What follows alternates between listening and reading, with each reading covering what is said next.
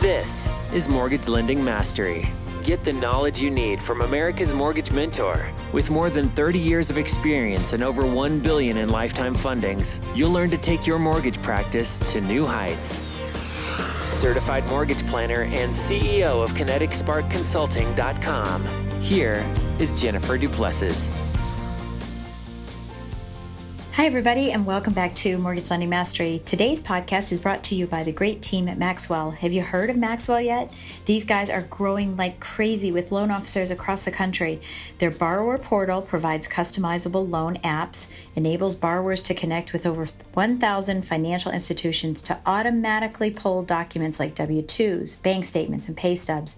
And get this, even automated reminders via email and SMS to keep your borrowers accountable to actually get stuff done. How often do you get your docs back for your borrowers the very next day or even in an hour?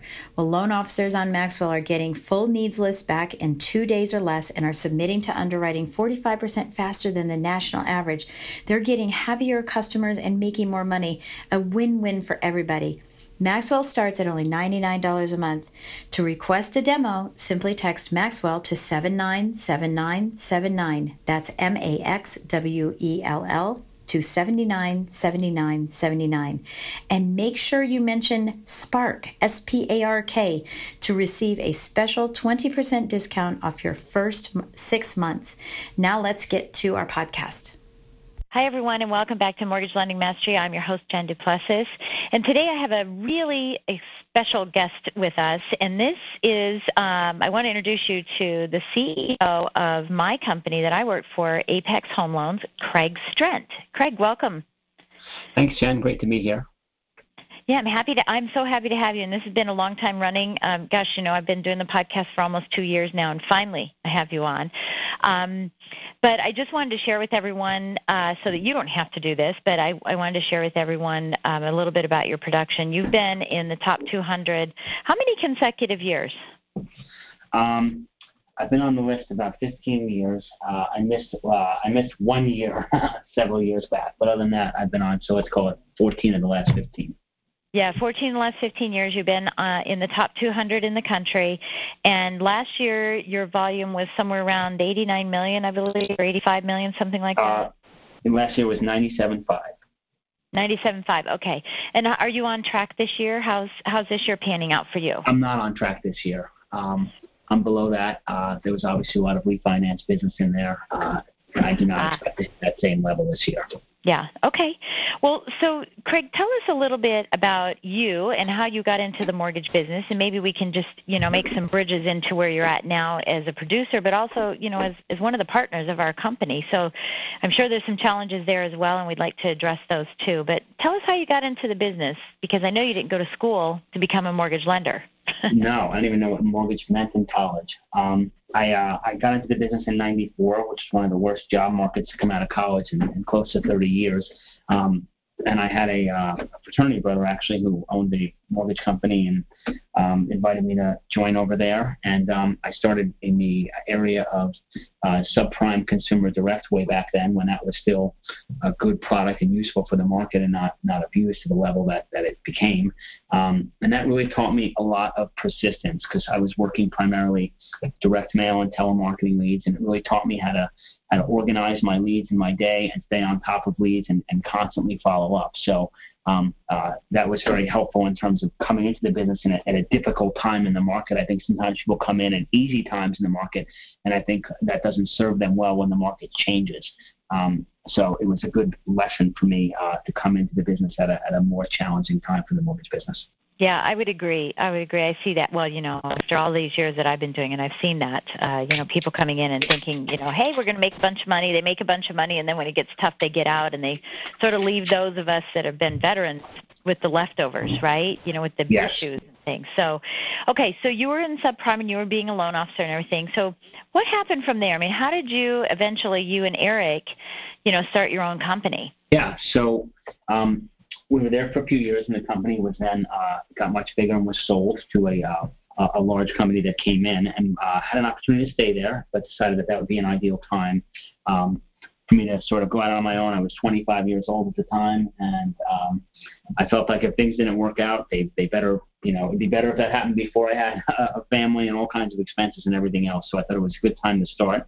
And and Eric and I felt that we could do a much better job uh, doing what we were doing than the company that we were at at the time. So it was really a good opportunity to, to sort of go out on our own and, and, and, and try to build a great company. And that's, that's, that's the intention we had in 1998 when the two of us started. That's awesome. And so now the fun story. I mean, you've got a little fun, a fun story in there, right? You know, and I think all of us do. If gosh, we, and not that I'm writing another book, but there another book could be written about how mortgage companies sort of got started, you know, in hallways and in garages and things. So when you all started, you were just in some small little um, sort of executive suite in a hallway, or maybe you guys were in the basement of. I can't remember which one of the partners had what. But tell us about that experience just getting started. Yeah, we were in a in a hallway um, to start with while our office was being built out. We were out in um, uh, in Greenbelt, Maryland, and at the time, and uh, you know, it was it was the late '90s, so we had one computer between the two of us. We had a shared fax machine. We were drawing out our logo ourselves. We were really bootstrapping uh, bootstrapping it to get started, and we were loading up our cars with marketing materials to go out and, and make contacts. We were constantly attending events in the mornings and in the evenings to try to get our names out there. Uh, we were doing whatever we needed to be done to generate business as a new company. That's awesome. That's awesome. I think everybody's got a little story. My story is when the fax machine came in for the first time, and I thought it was so cool that you could dial a phone number and put the phone onto this cradle that would talk to it, and it would send paper back and forth. And I took the paper home to show my husband, and by the time I got home, the paper was black because it was that kind of paper where if it got in the sun, it would turn black. Uh-huh. I just remember how you know it was so funny when it came into the office. We thought we were so cool. Um, Okay, so you're moving along and you're kind of having your own business and things. So, what are some of the, the milestones that started creating uh, the Craig that we know today? You know, who has been 15 years in you know in the top 200 in the country. Yeah, I would say that um, that came out of sort of an epiphany I had uh, a couple years into uh, Apex, and that is that you know we were doing uh, we were doing subprime, we were doing 125s, and the Asian liquidity crisis. For those on the uh, listening to the podcast who really been in the business a while, happened in the late 90s, and a lot of those products sort of went away overnight. Um, and um, I, have always been a student of the industry, and I feel that that's super important. I read a number of blogs every day. I'm constantly listening to podcasts, and I read a lot of industry-based trade publications. I used to do that back then as well and I used to read uh, Mortgage Originator magazine for many years before before it went out.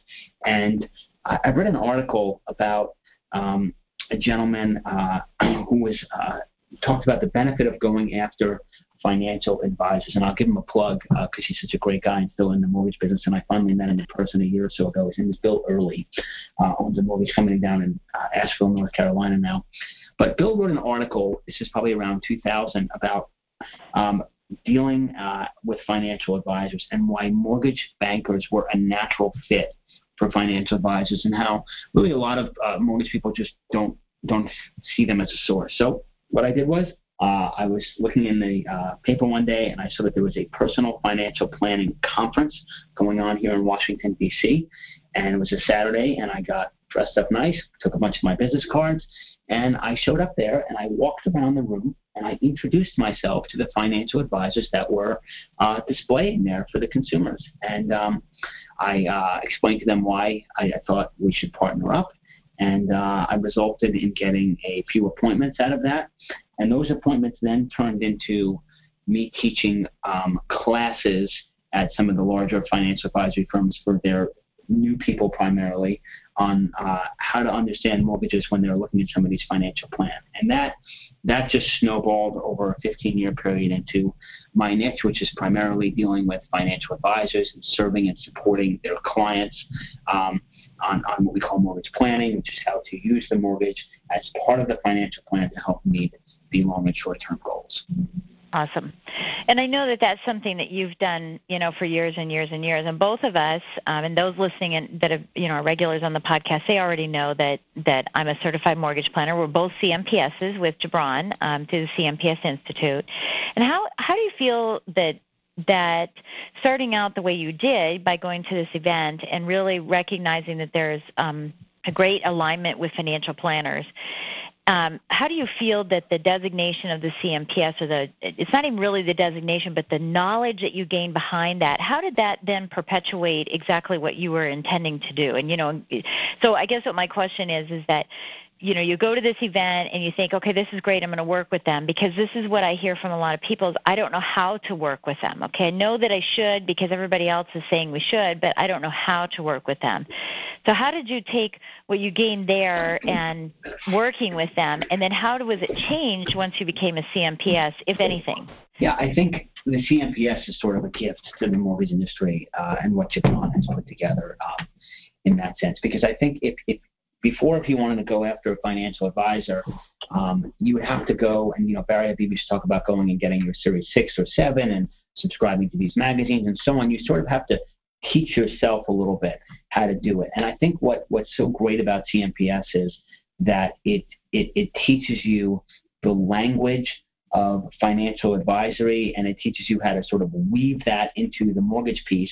And then it gives you some really valuable tools to help you present to advisors and help you stay in touch with advisors and, and help you present to clients and so on. So um, to me, if you're going after advisors, I think that's a sort of critical designation to have, not just for the designation piece and the credibility, but for the tools and the knowledge that are provided in the kit. So um, I was dealing with advisors long before that, and, and I've had the pleasure of, of um, providing some input over the years on CMPS and what, what, what should maybe be in there and what can be helpful. But um, I think it's important to have that designation and those tools if you want to go after advisors.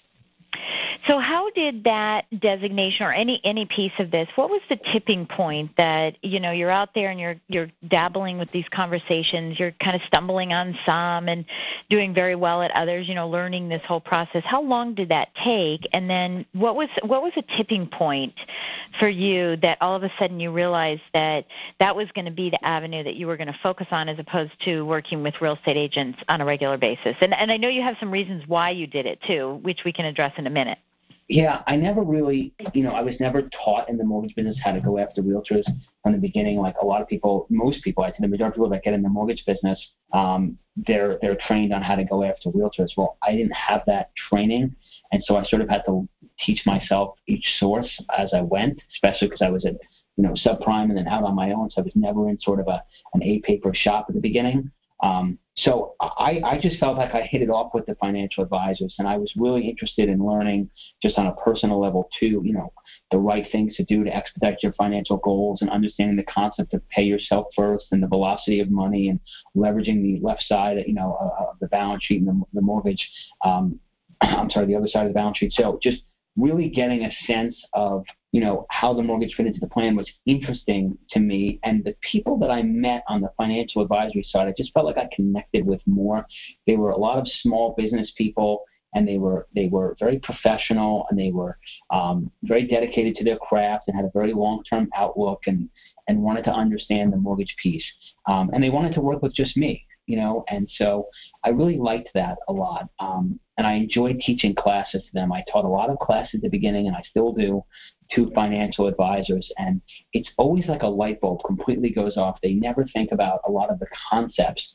I shouldn't say they don't in general as a community, but there's a lot of advisors that you know have not been shown the mortgage planning concepts and how it can help expedite their uh, goals for their clients and how it can help them create and preserve assets to manage. So um, the tipping point for me was just seeing the true benefit of that and, and seeing that other mortgage people just weren't doing it. I've always sort of felt on my mortgage side, my marketing has always been to be where other mortgage people are not. Um, and that's how I've sort of developed this financial advisor niche. And this niche maybe we'll talk to as well about working with um, divorce attorneys and and right. that whole community as well.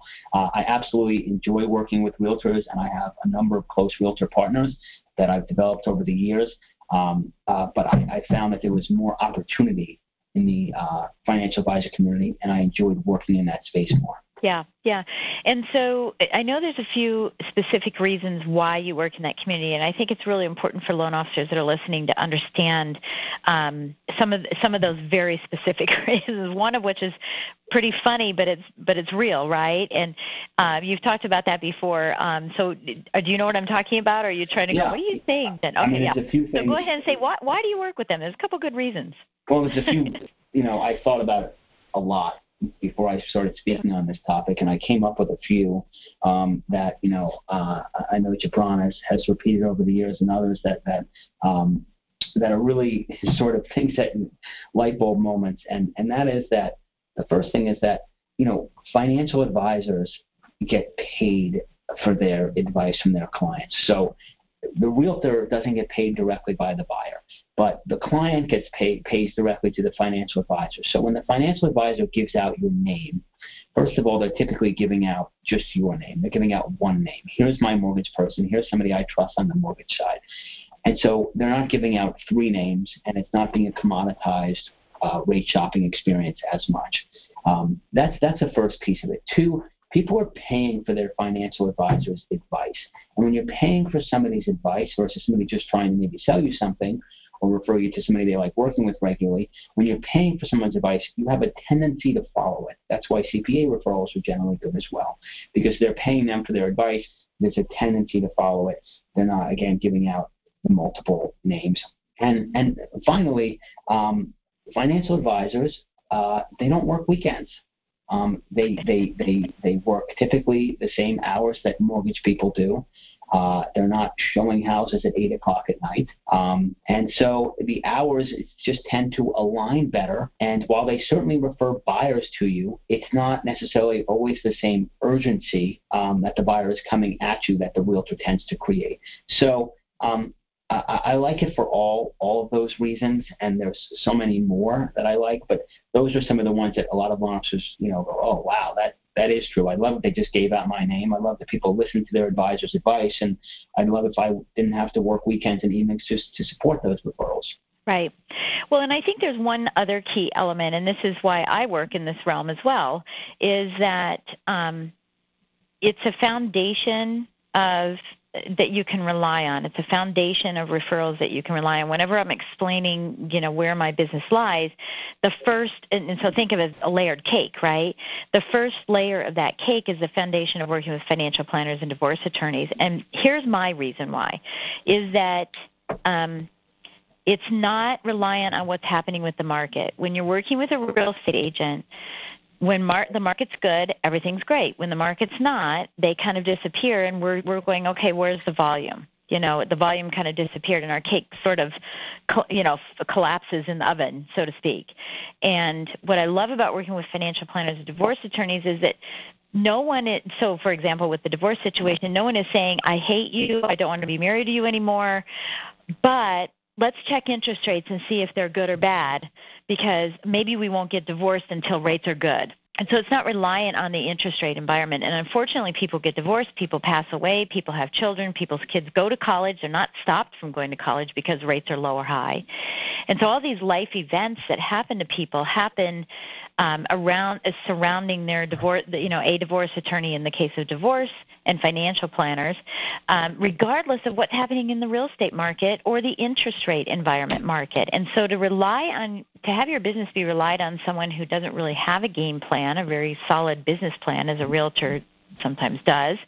Um, to have your business rely on that, I, I think is just silly because as you know, as a sole uh, entity, you know, for deriving business. So I just wanted to add that that piece on that that piece on there because I think that's really really important. Is that you know rate, whether rates are high or low, people are going to have life events, and that's going to trigger an opportunity with a financial planner to refer someone to you. Would you agree? Absolutely. I mean, life events are are, are the key in, in supporting your database over over a long period of time and having a very um, a, a, very loyal clientele, and, and you know my database is the number one source of my business over time. Um, and I agree that uh, you don't tend to be as commoditized in a in a life event environment, particularly obviously divorce, when when a, a mortgage tends tends to have to happen in a certain period of time. But it certainly applies to financial advisory as well. Um, uh, mortgages are often spurred by college needs for college plans. Mortgages are often spurred by uh, construction to the home, uh, changes that occur. They're, they're uh, debt, debt, you know, um, um, incurring other high interest rate debt out of the house. So all these things that occur um, that oftentimes result in mortgages. Uh, and then those referrals tend to, again, be less commoditized. Plus, you should have a diversified source of business. You should have major pillars of business and you should have minor pillars of business. And it, it's great if your realtors, if you have a great realtor following and that's a major pillar business. I think that's terrific. Um, and that's really, it helps you a lot in a purchase environment, certainly for sure. Um, though there's there's more than you know one way to get purchases just than from agents, but nonetheless, um, I think that's critical. But there's no reason not to diversify the sources of your business so that you don't find yourself in a position where you have all your eggs in one basket. And if all of a sudden there's a change, that builder stops using you or that realtor retires or whatever, now you don't find yourself in a pinch. So it's good to have a diversified source, and I see advisors as a natural fit. Yeah, yep, I agree. Okay, so let's move on to um, something I'd like to talk to, to you about as it relates to um, the people that I talk with on a you know on a regular basis, and it seems to be an issue with a lot of people, um, and and this is the uh, the issue of daily disciplines and um, uh, well, I would just say daily disciplines. I think that so I'm going to ask you a couple of just quick questions what, uh, around this, and then we can go a little deeper into what a day looks like with Craig. Okay, mm-hmm. because one of the things that I know about top producers is um, they're extremely disciplined in their day. Um, they have control of their their business rather than having their business be in control of them. Um, so it's a fallacy that you know you have to be everything to everybody all the time. Um, and so let me ask you a couple quick questions. So what what's the one mistake you see people making on a daily basis these days? And especially, you know, you've got a you've got a team of I don't know how many loan officers we have now, what 44, 43, something like that. So what what are you seeing um, as maybe the one mistake that people are making that that prevents them from reaching new heights? Well, I think people work very reactively. It's certainly a habit you get into where you log in and then you become sort of a slave to the things that come at you. Um, mm-hmm. uh, latest and loudest, as you know. And I think not sort of marking off some time, uh, what we'll call rock time for really important marketing activities and prospecting is a mistake that a lot of people make. I think not not thinking sort of um, ahead about the marketing they want to do uh, and, and, just um, not necessarily scheduling it out because I know that you're amazing at that, but just having an idea of okay, I want to get in front of this group, I want to get in front of that group, and how am I going to do that? Who do I need to connect to? Um, so I think there's a lot of things you could be doing proactively on the marketing and prospecting side, and we tend to come in and react all day, and then by three, four o'clock we're tired, and we don't get around to making those calls that we said we'd make. And so I know you have your first and tens. There's a great book called Eat That Frog, as you know, about getting in and doing the tough stuff first. And I truly yeah. believe that that's the better way to go about it is to work on the marketing and the prospecting activities first and then make sure that you're doing some of that every day. I mean, the truth is that you know there are loan officers uh, that that do a few loans a month and babysit their pipeline all month long, and it's just you know it's unreasonable to do that and then think you know and then to be upset about not being able to get ahead. I mean, if you're closing, let's just pick a number that's probably common for a loan officer in the U.S. If you're closing four loans a month,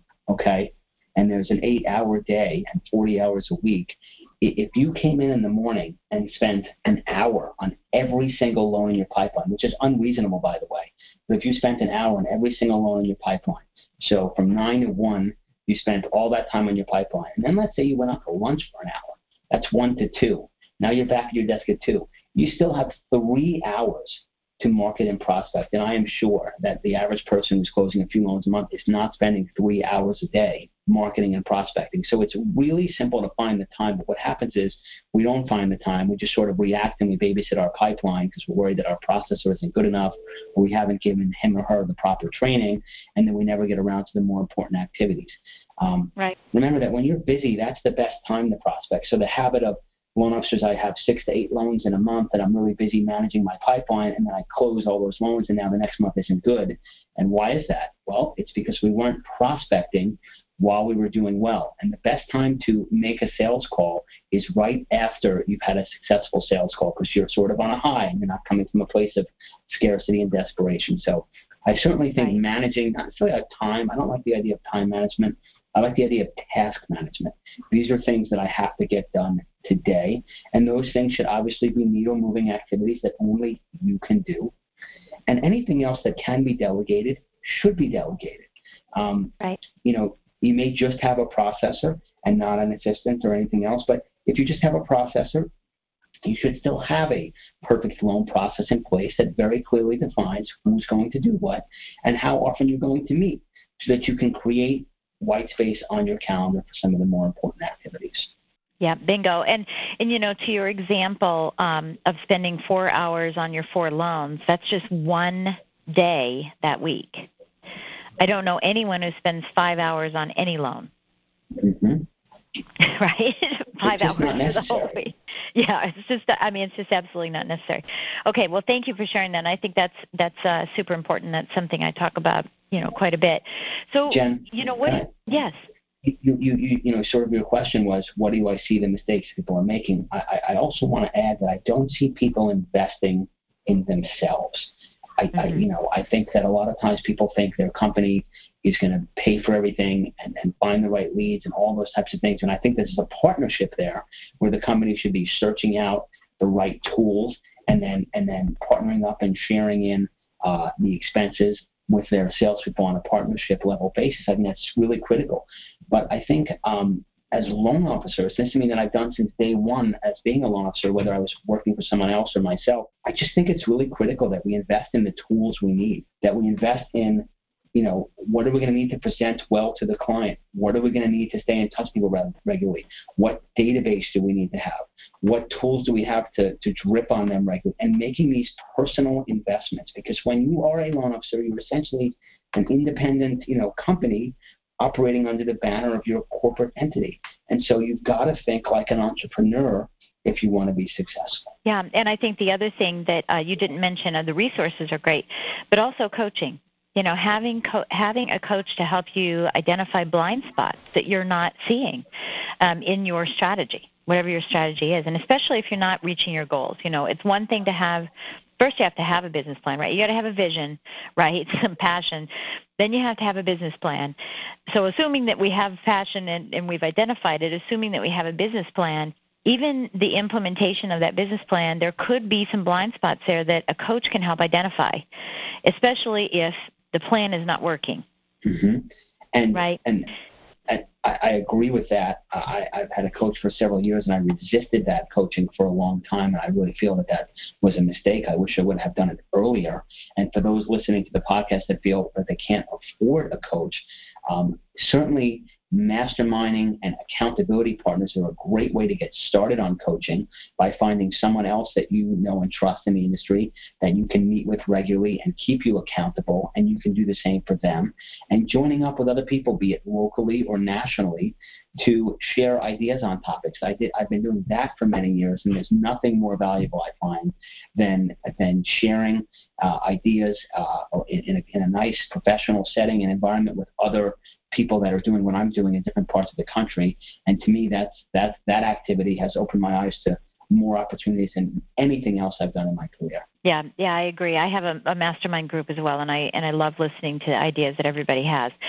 Um, okay, so if someone's listening in and there's in and you know they want to get this, get themselves you know more disciplined and really focusing on their time and really recognizing, or hopefully hearing the aha moment you mentioned about spending four hours on your on your loan one day, and then what else are you going to do with the rest of your time? What are some of the roadblocks that people should be looking for that would prevent them from taking action and implementing and how might we be able to overcome them if they don't have a coach or they don't have a mastermind group to go to and it becomes a inside job you know? Well interruptions are the number one roadblock i think. So um, blocking time on your calendar to go through your, your emails and work on your pipeline and whatever else you have to do and then being done so when you put tasks together, similar tasks like emailing or making calls, it's much more efficient and it goes quicker and it's easier to manage. So blocking time to do those and then being done with that time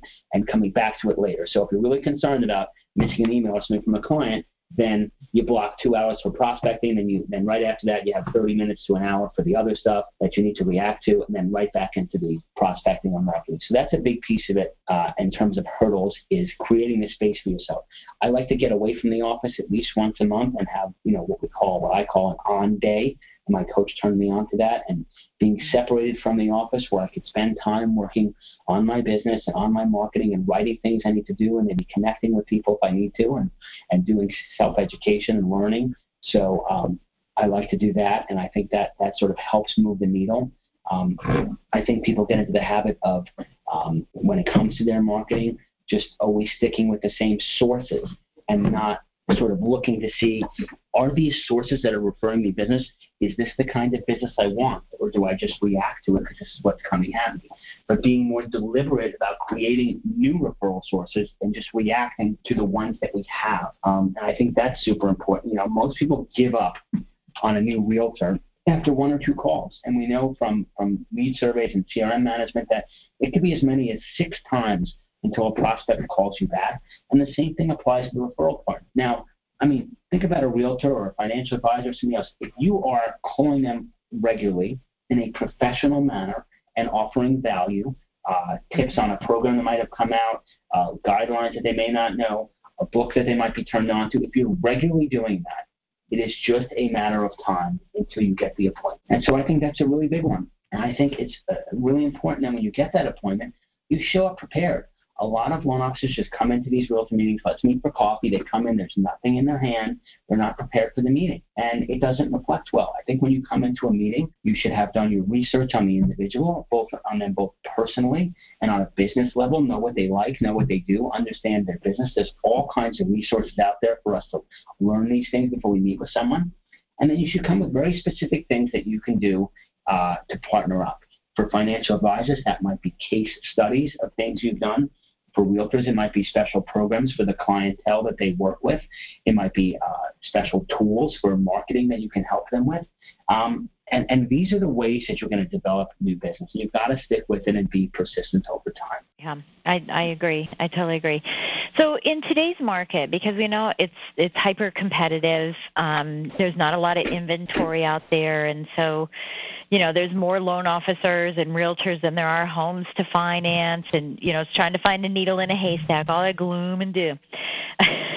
Everybody has, uh, which I don't always succumb to, but that's what everybody's saying. Uh, you know, what what challenges are you experiencing right now, and and how are you managing them? How are you working through those so that you could maybe enlighten how a top producer handles and works through challenges as opposed to someone who's really just challenged all the way around, struggling with volume, with confidence, uh, financially, etc.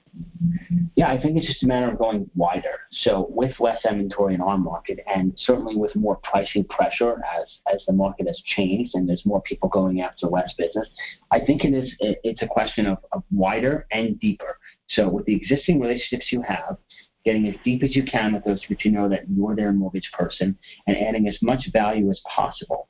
Um, and, and, people sort of throw those words around. But what does that what does that really mean? It means showing them the tools. It means it means comparing, you know, offering them an analysis to help their people buy who might be sitting on the fence. What tools can I give them so these people who say I may wait for rates this, I may wait for the market that. What can I give you to help move those people? Something specific would be helpful on the on the realtor side. Okay, that could be sort of a buy now versus buy later analysis type of thing. And and also taking the time to go into the area of other sources and going wider because some of the people that we were doing business with might not be doing as much business and maybe they're getting sort of solicited by a lot more people. And so going wider and looking at what other sources are out there, who could they introduce us to, these existing sources we have now, and looking at other areas where we might get business. And obviously, um, there's a lot there. There's financial advisors, CPAs, realtors, the divorce market. There's consumer direct if, we, if you're good at going online. There's a lot of ways to get business from networking and sitting on community boards and being involved in nonprofit activities. So there's so many different things that you can be doing on an ongoing basis to, to sort of mitigate uh, this this slowdown that some have that some have experienced. Yeah, I think that's wonderful, and I actually call that um, richer relationships. I I went and I just said, you know what? No more deeper, no more wider. It's richer because it implies deep and wide, right? Just really richer, richer relationships to help you have a rich life. You know, it's it's like the book. Um, think and grow rich everyone thinks that that if they pick it up and i start thinking i'll just be rich and it's not about money it's about having a richer life and that's what what you're talking about now is identifying the handful of people that become uh, you know closer to you closer in your circle of influence maybe even an ambassadors you know a group of ambassadors or advisors trying to help you um, see the blind spots that you have as well. Um, so i think that i think that's absolutely wonderful. I think that's absolutely a great great idea. So hopefully, now listen, if you're listening, you're listening to that part, you know, stop it, rewind it, and listen to it again because that was super powerful, you know. So, so, um, as we kind of roll into, you know, finishing up our conversation today, um, what, what do you think has been uh, and maybe it's several things. It's not one. I'm not asking you for one, but but you know, when someone's listening to this podcast and they're saying, "Gosh, I wish I could be um, Craig. I wish I, you know, could be the top and have all this money and have all this production and have this great life and you know all those things." And there's a lot of there's a big gap between wishing and actually having, right? And I know there's a lot of hard work in there. Um, there's a there's a beautiful um, poster of a uh, um, an iceberg, right? And underneath the iceberg, and, and it's all beautiful and everything, but under the iceberg it says failure and and long hours and you know pain. There's all kinds of things that create this beauty that's there.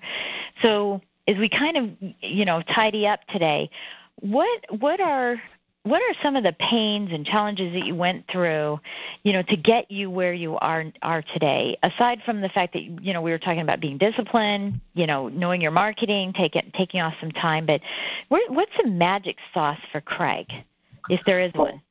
Well, just remember, is? It, it's this business is a marathon. It's not a sprint, and I hate to use that cliche, but it's really important. Mm. So why not just throw money at random things like paying for a realtor's Zillow ads or running yeah. one ad in the paper or doing this one mailer or going to this one event at the chamber. And then those things don't work and they go, oh, that didn't work. But for those listening to the podcast, let me tell you, everything works if you stick with it. If you mail a neighborhood for a long time, you'll get business. If you go into a newspaper ad for, and you keep that ad going for a long time, it will pay for itself. If you constantly target the same real estate office eventually they'll come around. So whatever it is that you want to be doing and whoever it is you want to be working with to get business uh, from, you have to take a long-term approach and just come up with a plan for the long term, budget for it, and, and don't give up. And have a lot of those different irons in the fire, and they'll slowly produce dividends. But it's not going to be super quick. That's the key.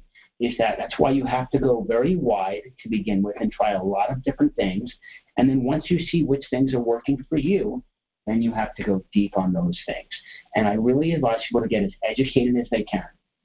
Because anybody can talk about rates and fees and service.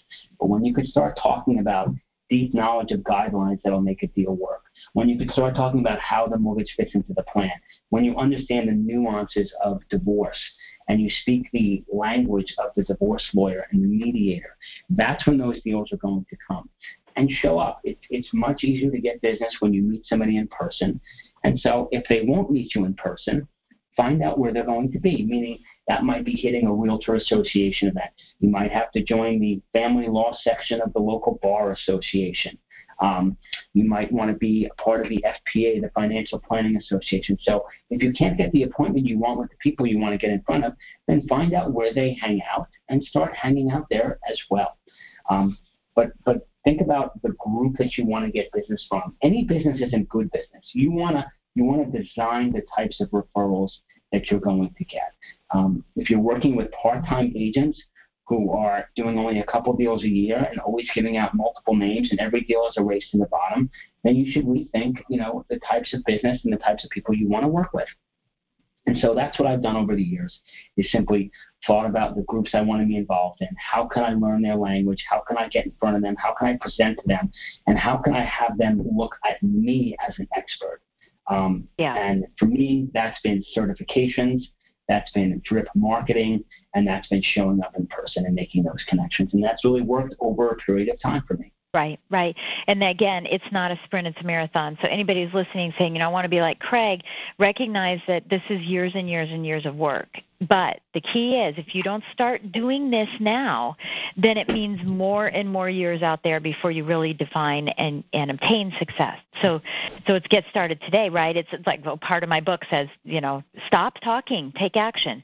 You know, shut up, go do it. Because if you con- you continue to ponder it, you're just delaying your success and um, and that's why I wanted to ask you about those challenges because I think sometimes people are afraid of success. It's not the fear of failure; it's the fear of being actually being successful. And what does that really look like? Mm-hmm. You know. And I and think that I begets, think that, you know success begets success, and loans beget loans. So once you you know within every loan you do, there's opportunities for multiple more loans. HR managers, financial advisors, CPAs, friends, family. There's a million opportunities in every loan. So once you start doing a couple and you start getting those opportunities, then it'll snowball. And once you get into a community of good realtors or advisors or financial planners, whatever it is, or you get deep into a chamber, what happens is you develop a reputation over time and the referrals sort of snowball from that source. So, it, you know, the longer you stick with it, the easier it will get and the better it will be in that, in that, whatever the discipline is you're going after. Yeah, assuming that you're providing good service when everything comes in because what you don't want to do is just say, well, all I need to do is find all these people and bring them in and everything will be hunky dory. You have to make sure that you've got your perfect loan, pro- loan process in place, that everyone on your team is on board so that the deliverable is, um, you know, impeccable and impels people or compels people to want to refer you rather than just having an okay process. Yes, and I, I would agree with you, uh, Jen, that the perfect loan process, something that I put in place about three years ago, is is incredibly important because if you're not thinking about every single thing that you want to do in every single loan, then you're going to miss things. And you know, the majority of frustration loan officers have at the end of the process with a last minute condition or something that comes up, it, it's it's just not being proactive up front and asking the right questions, and then it's easy to blame somebody else. But at the end of the day, if you unpack those situations, almost all of them can be avoided if, if we as loan officers are doing a very good job up front, making very clear every step in our process and making clear with our team who's going to complete that process. Is it me or is it you? And at what stage am I talking to the customer and at what stage are you talking to the customer? Once you can separate that out and get it on paper, you'll liberate a massive amount of time for yourself and you'll find your files going a lot smoother. That'll result in happier clients, more repeat and referral business, and great reviews online. Yeah, and you know what I love, and I've taken this from you for now two years. You know, is it's important to slow down to speed up. Absolutely, you really do. Yeah. And I, I, I was going very fast for a long period of time, and and once I understood that, I did have to slow down to sort of get my, my hands around things and see the bigger picture and decide where I wanted to expand my team and what are things I wanted to let go of so I can do other things. Um, it, it made a huge difference. So listening to the podcast, take a day away from the office, write down every single thing you want your process to look like, write down the things you want to be working on in your business and when you're going to do that. Be diligent about it, come back in, get input from, from colleagues and, and from other people in your network, and, and then slowly implement. Yeah, I totally agree. Well, thank you so much. All right, so what can we what would you like to leave us with if there's one thing that you could leave i mean here we have you a top producing loan officer in our country who you know is being successful every single year um, year after year after year and you want to tell one person who's listening what would you like to tell tell that one person to be able to achieve or get get in the right direction to achieve the success that you've realized? Yeah, a couple tips I would say is be a student of the industry. Learn as much as you can. You should be reading guidelines whenever you can, learning about new products um, constantly. Um, try to find a great mentor see if there's someone in your in your office or in your company that will sort of help work with you and show you what they do and bring you up and keep you accountable and help you put your process on paper. It could be a sales manager, it, it could be a colleague. So never stop being a student of the business.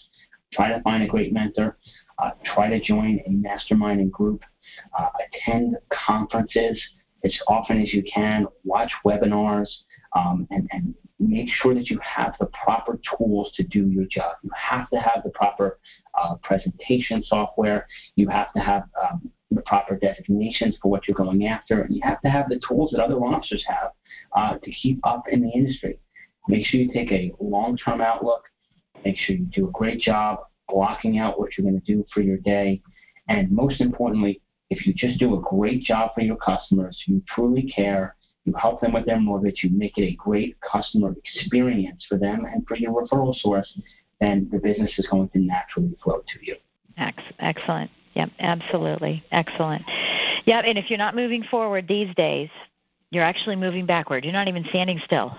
because we're moving so quickly, you know. Mm-hmm. Yeah, I love that. And I would and, and I would just like to add to that, you know, as Craig was talking earlier about, you know, blocking your time and, and working on the rocks first, you know, the big important things first, like the Eat the Frog with, you know, Brian Tracy excuse me, Brian Tracy's book.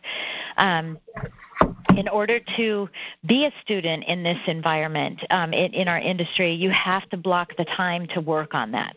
You can't just, you know, download a bunch of podcasts and not listen to them. You can't download several YouTube videos or sign up for a bunch of different events and not actually carve out the time to sit and listen to them and implement some of the, the things that you've learned from each one. It's not enough to go to a conference. It's it's more important to go to the conference and have some takeaways that you actually implement. Absolutely. You know, everybody can go to the conference and sit in there all day long and take three pages of notes. But it's it's coming back to the office and, and slowly prioritizing and marking off what you can do what it means on your on days. And by the time you get to that next conference, you want to make it through a good portion of your list. Remember that in, in, in most things in business, and certainly in the mortgage business, oftentimes the genius is not in the idea, the genius is in the execution. And the person that executes best is generally the one that wins in the mortgage business. Yeah, bingo. Bingo. Well, Craig, it's been an absolute pleasure. And, uh, you know, it only took two years, um, but but that's okay. We'll have you on again next year. You know, I think it's important for, you know, us to to uh, you know see how things progress with you and see what new ideas you're you're uh, you have for us. And um, so, if someone wants to get a hold of you and ask maybe a follow up question to something that they heard, how, what's the best way for them to do that? Um, email is fine. It's just Craig at apexhomeloans.com. Okay, which is C R A I G. Yes. So that everybody knows it's not Greg, it's Craig right. at apexhomeloans.com, and that's plural. So, again, Craig, thank you so much. Um, you know, it's a pleasure to work with you. I'm, I'm really privileged to be able to have the opportunity to be able to call you and reach out to you anytime I feel like it. And um, I hope that everyone who's listened in feels that they have ha- re- just received that same privilege of being able to hear how your success um, has has evolved and what they can do to start emulating you and following that same path over time for themselves as well. So thank you again for uh, joining us today. It's been a great pleasure. Thank you, Jen. The podcasts you have on your on your site there uh, are really, in my mind, must listening for anybody in the business who really wants to go to the next level. There's so much amazing and rich content on there and great advice. So thank you for what you're doing as well for the industry. Absolutely, I'm I'm I'm happy to do it. Okay, so listen, everybody. Uh, you know, again, I would say carve out time, listen to what Craig had to say, make some notes, and decide what you want to make some um, take some action on, and start working on putting that action in place. Especially now, we're recording this, you know, October second, in 2017. This is when you want to be working on your business plan for next year and start thinking about how you want to proceed with that. And guess what? In the next three months, you can become a certified mortgage planner. You can become a certified divorce lending specialist. It wouldn't take that much time to implement this for next year. And um, again, please go to iTunes and give us a review. If you have any questions or any topics that you'd like to have discussed, you can always reach me um, on Facebook, on LinkedIn, you name it, you can get a hold of me. So thanks for listening in, and please remember to share with your friends. We'll catch you next time on Mortgage Lending Mastery. Hey, everybody. Once again, I'd like to thank Maxwell for sponsoring today's podcast. If you are looking to reduce your paperwork, speed up your time to close, and have happier borrowers, they would love to hear from you. Simply text Maxwell to 797979. That's Maxwell, M A X W E L L, to 797979. And make sure to mention SPARK, S P A R K, to receive a special 20% off for your first six months. I'll talk to you soon. Thank you for listening to Mortgage Lending Mastery. If you liked what you heard, please drop by iTunes and leave a comment or rating. Get more free email updates, transcripts, selling and education resources, and Jen's upcoming speaking events. Just visit our website at kineticsparkconsulting.com.